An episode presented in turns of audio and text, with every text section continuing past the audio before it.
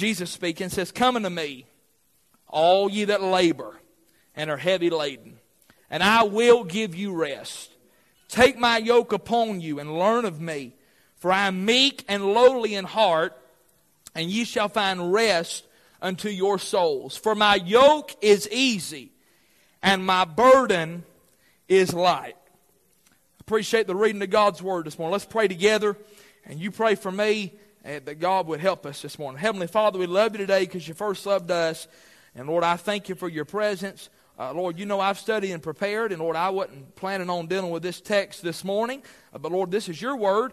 And so, Lord, uh, I feel like this is where we need to be. And I pray, God, that you would just Uh, Lord, if it's just one thought, if it's just one sentence, one phrase that would help somebody today and encourage somebody, I pray it would do that. And Lord, there would be nobody going out to say what a great message or what a great choir or what a great preacher, but Lord, maybe be leaving here today saying what a great Savior and what a wonderful God. And what you do, we'll thank you. We'll give you glory for it. In Jesus' name, amen and amen. Of course, we know here in our text that Jesus has just been preaching in chapter 11, if you would. He's actually been answering questions of the Pharisees. They've been criticizing him. And he talks about the fact that uh, they're, they're attacking John, and he says in verse 18, For John came neither eating or drinking, and they say he hath the devil. And the Son of Man came eating and drinking. They say, Behold, a man gluttonous and a winebibber, a friend of publicans and sinners, but wisdom is justified of her children. And then in verse 21, he pronounced woe on the, uh,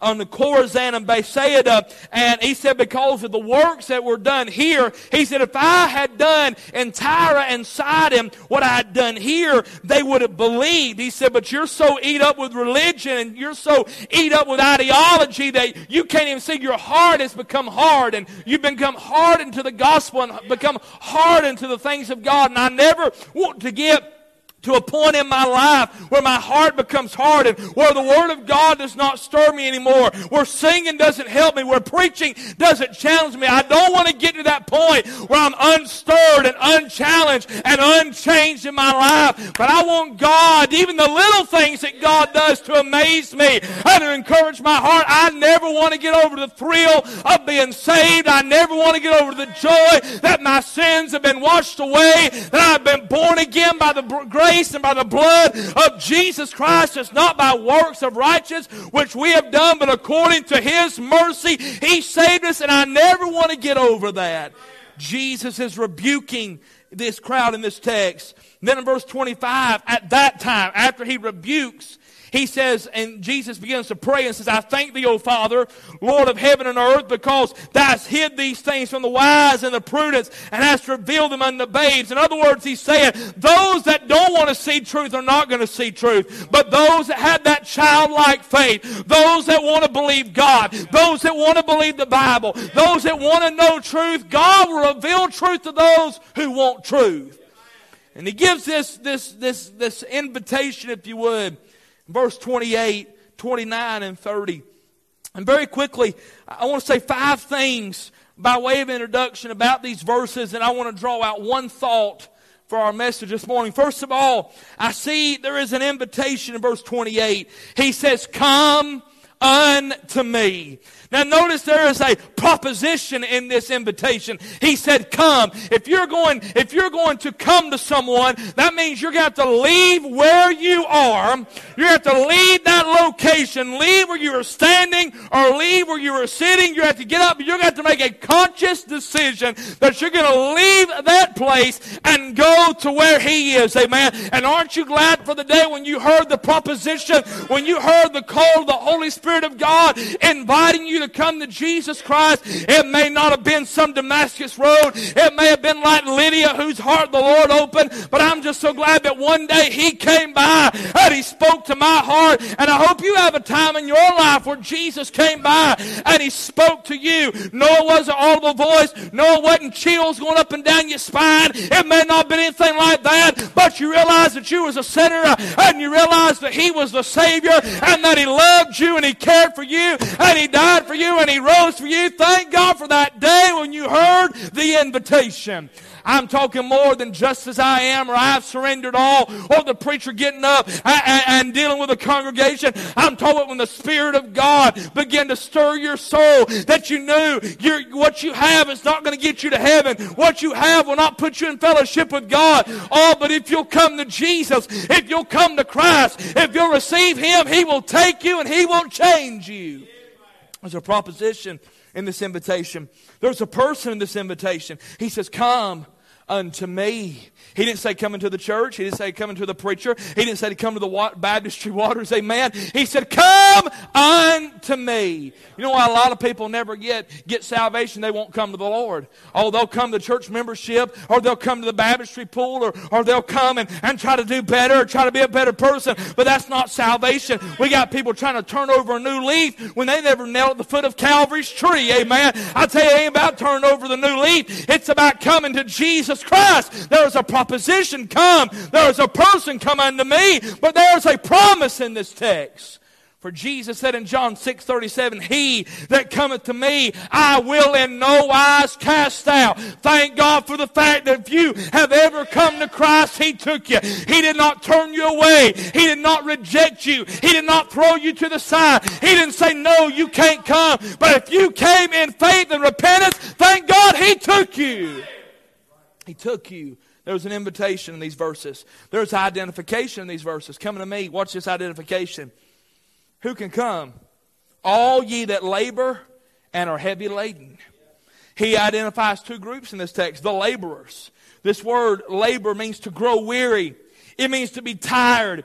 It means to be exhausted. In other words, it gives the idea that you've tried everything and you've exhausted all your resources. And some of you can testify, you tried religion, you tried AA, you tried this, you tried that, you tried to do better, and you're trying, you exhausted all your resources, but and you were labor, but then he deals with the laden. That word laden gives the idea of being under a heavy load, being under a burden, being under the burden of sin. You remember when you were like that? You were trying to do better. You were, I'm not going to do that no more. I'm not going to go there anymore. I'm not going to act that way anymore. But every time you would fail, you would fail. Yeah, you had good intentions. Yeah, you meant to do better, but you'd fail over and over again. And that weight of sin would get heavier and heavier and heavier. Oh, but there is a call. Come unto me, all ye that labor and are heavy laden. He said, when you've tried everything, when that weight of sin's got so heavy on you, when you've tried everything, come unto me.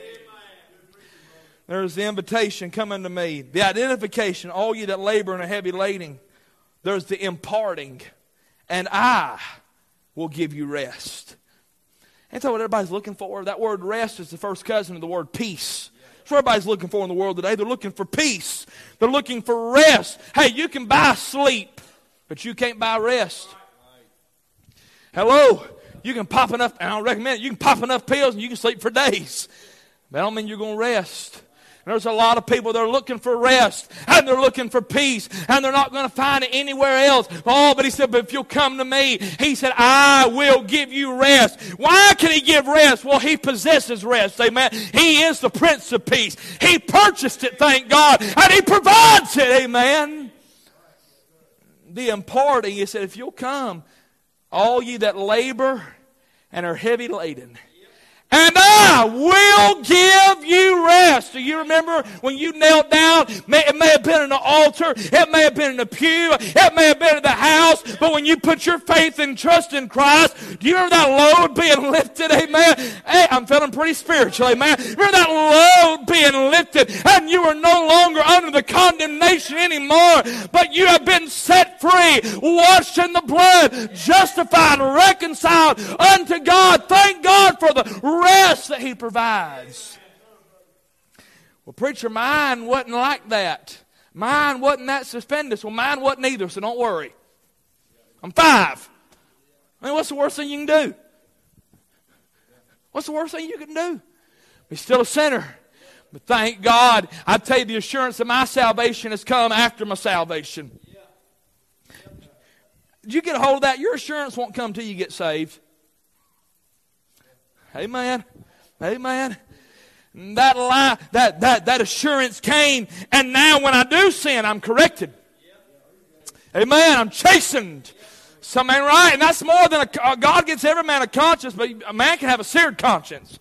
All but that conviction and that Spirit of God's being, when the Spirit comes, He will prove the world of sin, of righteousness, and judgment, Jesus said. I'm glad I know I'm saved this morning. There's an invitation coming to me.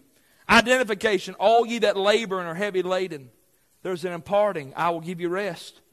There's an instruction in verse 29. He says, Take my yoke upon you and learn of me, for I am meek and lowly in heart. And you shall find rest for your souls. In this instruction, I know there's an engagement. Take my yoke upon you. Now, I wasn't raised on a farm, and I'm okay with that. Amen. Uh, I wasn't. I wasn't. I, I've never plowed before, and I'm okay with that. I've never planted a garden before, and I'm okay with that. I have ate of many gardens, though, and I'm really okay with that. I would rather you do all the work and I get all the groceries. I sound like a Democrat, don't I? All right. Amen. Don't forget to vote Tuesday early, very often, all right? And so, this, this, this yoke, though, I know it has to do with plowing. And, I, and this yoke, from what I understand, the yoke that Jesus is talking about is a two animal yoke. Take my yoke upon you. In other words, he said, Now get down here with me. You've come to me. Now get in this yoke with me. There's an engagement. God didn't save you to sit on the church pew to ride to heaven singing, I shall not be moved. He saved you to do something. Get involved. Get engaged. Does that make sense? Amen. If I'm preaching this yoke wrong, please don't tell me because it's sounding good, all right? Does that, that sound okay about a yoke so far? So there's engagement. What do you know about a yoke? You went to North, amen. He said, yeah. I said, what do you know about a yoke, all right? Amen. He read about it. There's an engagement. Take my yoke. Watch this. There's an education. And learn of me. For I am meek and lowly in heart. Boy, that's interesting phrase. Learn of me. What have you learned about the Lord? What have you learned about the Lord? For I am meek and lowly in heart. I would say that he's to be our example. He's, he's meek, but he's not weak. He speaks of humility. Amen. He's meek and lowly in heart. He thought himself of no rep, thought himself of no reputation, made himself of no reputation. Meek and lowly in heart. You know what I'm finding out? Many times, can we just be honest for a minute? Ain't nobody here but us. We ain't learned about, uh, about him as much as we should have. Anytime pride and arrogance rises, rises up in our lives and we think we're something, that we ain't learned the Lord because he's meek and he's lowly in heart. And he's got a reason to brag. He's the God of the universe. He's the Son of God. But he's our example. He said, I'm meek and I'm lowly in heart. You learned anything about the Lord? There's an engagement take my yoke upon you. I hope this is making sense. There's an education, learn of me, for I'm meek and lowly in heart. There's an expectation, and ye shall find rest unto your souls. Hey, I'm telling you, after I got saved, not the last time I need a rest and peace. I tell you, even after you're saved, you need God to settle your spirit and settle your soul and work. Anybody know what I'm talking about? And, and you know where that you know where that rest comes when you're getting that yoke with Him. So there's an invitation coming to me. There's identification, all you that labor and are heavy laden. There's an imparting, I will give you rest. Uh, there is an instruction, take my yoke upon you and learn of me, for I am meek and lowly in heart, and you shall find rest unto your souls. Notice the information, verse 30. This is what I'm interested in. For my yoke is easy, and my burden is light. The word easy here means virtuous, it means good, I like this word manageable. The word light, it means exactly what you think it means. It's not heavy, it's quick, it's agile. You know, and I got to be careful saying this, and that's why I was going to preach it tonight. I was going to spend more time studying this, but here we are. I know there's hard times in the Christian life. Amen. You can say amen to that. The Christian life has trials. The Christian life has troubles. The Christian life has tears, tribulations, not the great tribulation, but we do have tribulations. Paul, talk, James talks about that in James 1.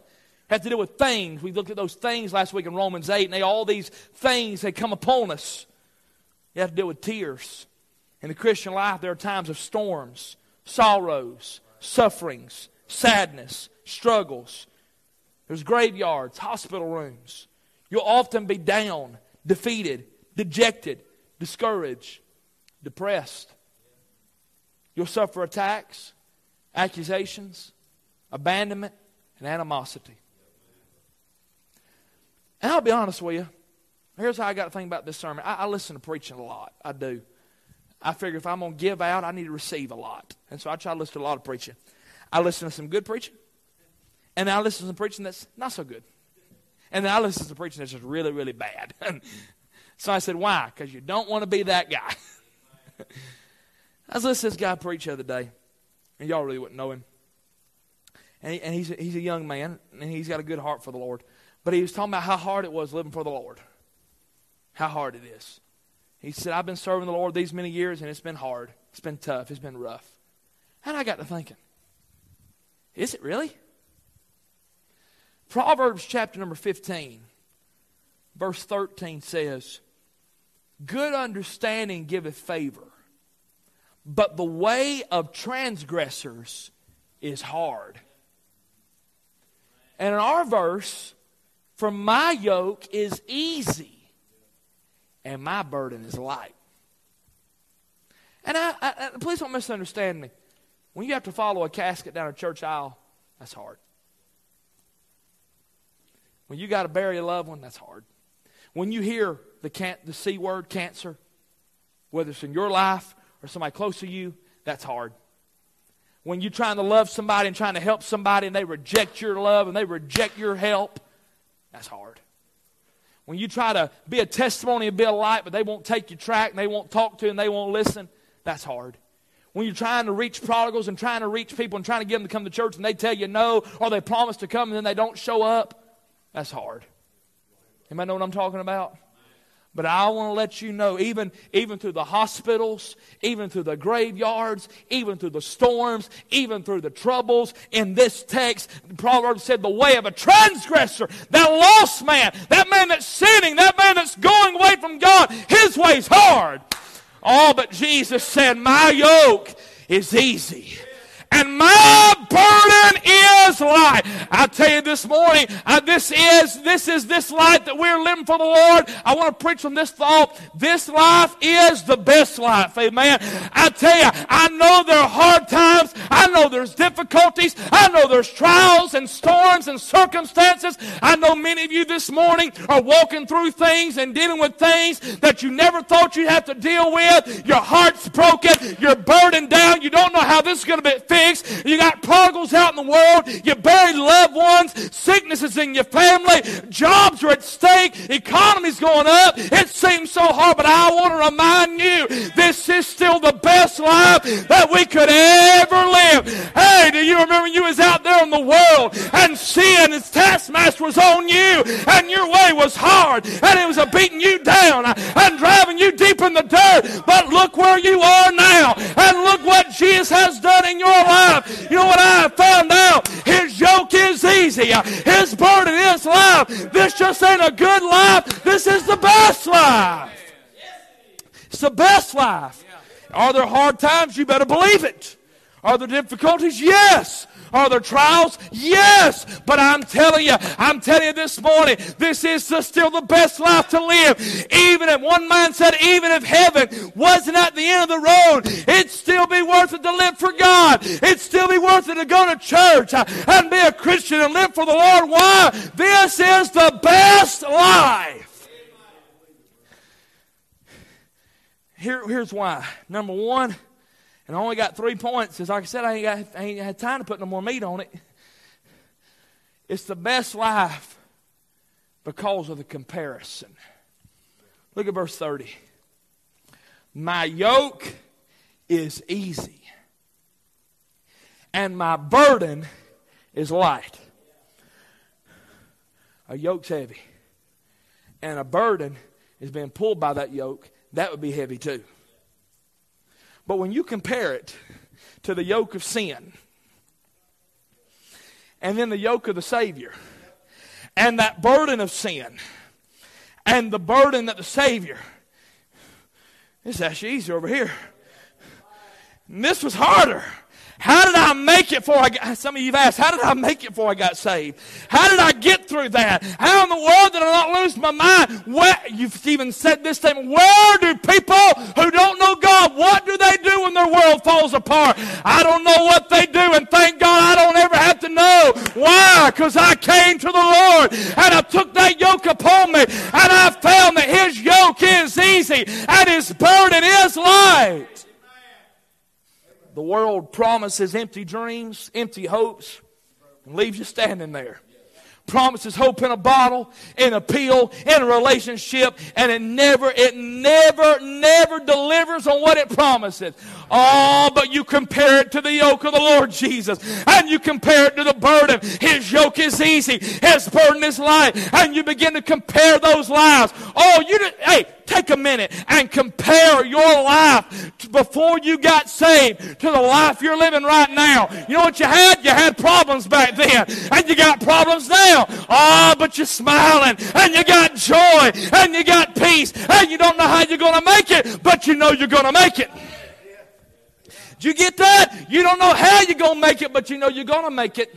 Why? Because his yoke is easy and his burden is light. There's a comparison. Amen, that's right. There's a comfort. He said, Ye shall find rest for your souls. I hope this is making sense. Ye shall find rest. He didn't say you might. He didn't say you may. He said, Ye shall find rest for your souls. That's a comfort. There's a comparison, but the comfort.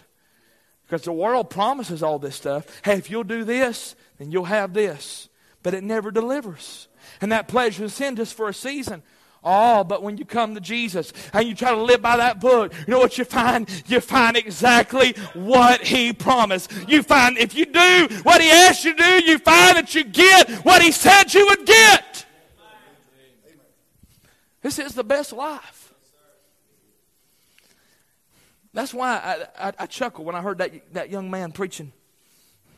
Next time I want to see him, I want to take my hanky and just his breath, you know, pat his brow and say, It's going to be okay. I know there's hard times. I know there's difficulties. Many of you are dealing with things I know nothing about. And you can't even share because you can't get the words to formulate out of your heart. But ain't it better knowing you're saved and carrying that than being lost and then having that on top of that?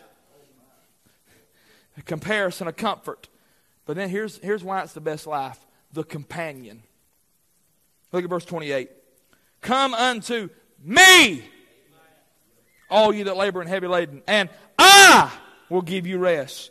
Take my yoke upon you, uh, you and learn of me, for I am meek and lowly in heart, and ye shall find rest for your souls. For my yoke is easy, and my burden is light. I'm going to tell you why this life is the best life. In spite of the storms and the difficulties and the trials, I'm going to tell you what makes this life better than any other life. We have Him. We're not in this thing alone, but we have Him, thank God. Brother LeVon Boatner was an evangelist out of Phil, is, is, was an evangelist out of Philadelphia, Mississippi. He's currently not able to travel anymore. His health's got him. But Brother Boatner, his uh, signature thing was he'd read his text, make his introductory comments, give his title of his sermon. He had the best titles for sermons. He preached on David and Goliath on every dog has his day. Because Goliath said, Am I a dog? And then my favorite title he had uh, was he preached on Stephen when Stephen was dying, getting stoned, and being killed. He preached on this world's killing me, but Jesus won't take it sitting down. His titles are better than my sermons. He preached on that woman that went to the doctor for 12 years on she changed doctors. Uh, he, he preached that. He preached a message on uh, he took my case. That's where Kyla Rowland got the title for that song. A lot of Brother Boatner's just a great person. But he preached out this text one time. I remember as a little boy. He preached on being yoked up to the master. And he told this story. And, and I'm done. He said, he said down there in Mississippi in them swamplands, they were loggers. They'd pull them logs out of them swamps. and they'd have them oxen, them horses, whatever they used to pull. And this particular time they was using oxen. And he said, uh, he said, we got a new ox. And he said, he, he said, we had this one here. He was old, great, big old muscular ox, strong. I mean, just strong. I would say strong as an ox, but that's what you expect out of an ox, all right? Big old strong ox. And he said, Daddy, I bought this new one at the sale. Young, skinny. I mean, ain't, ain't got no muscle on him. Just, just, just skinny as a rail. And,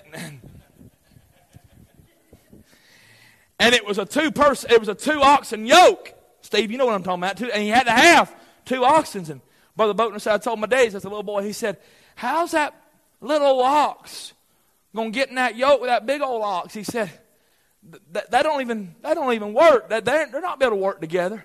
His daddy said, "I'm gonna tell you, son." He said, "If you'll look, that little oxen ain't pulling nothing." He said, "I got the pull chain all the way on the side of the of the older strong ox. Some of you know what I'm talking about." He said, "I've got the pull chain. He's pulling all the weight." All the little oxen has to do is just walk right along with him. He ain't pulling anything, but it looks like he's doing something, but he just has to walk along. You know what? That's the way it is when we take on the Lord's yoke. I can't do anything. I can't walk. I can't handle anything. Oh, but he just asked me to walk with him, and he bears the burdens. He said, casting all your care upon him, for he cares for you. Thank God he's pulling the weight. Amen. I told this in, in Jubilee on that Tuesday morning. Come on, Brother Matthew, I'm done. I love watching that college game day on Saturday mornings. By the way, praise God, Georgia won, all right? I like watching college game day. They were at University of Georgia yesterday, so I was really watching yesterday. And my, my favorite thing to watch on college game day is when they get them kids with special needs.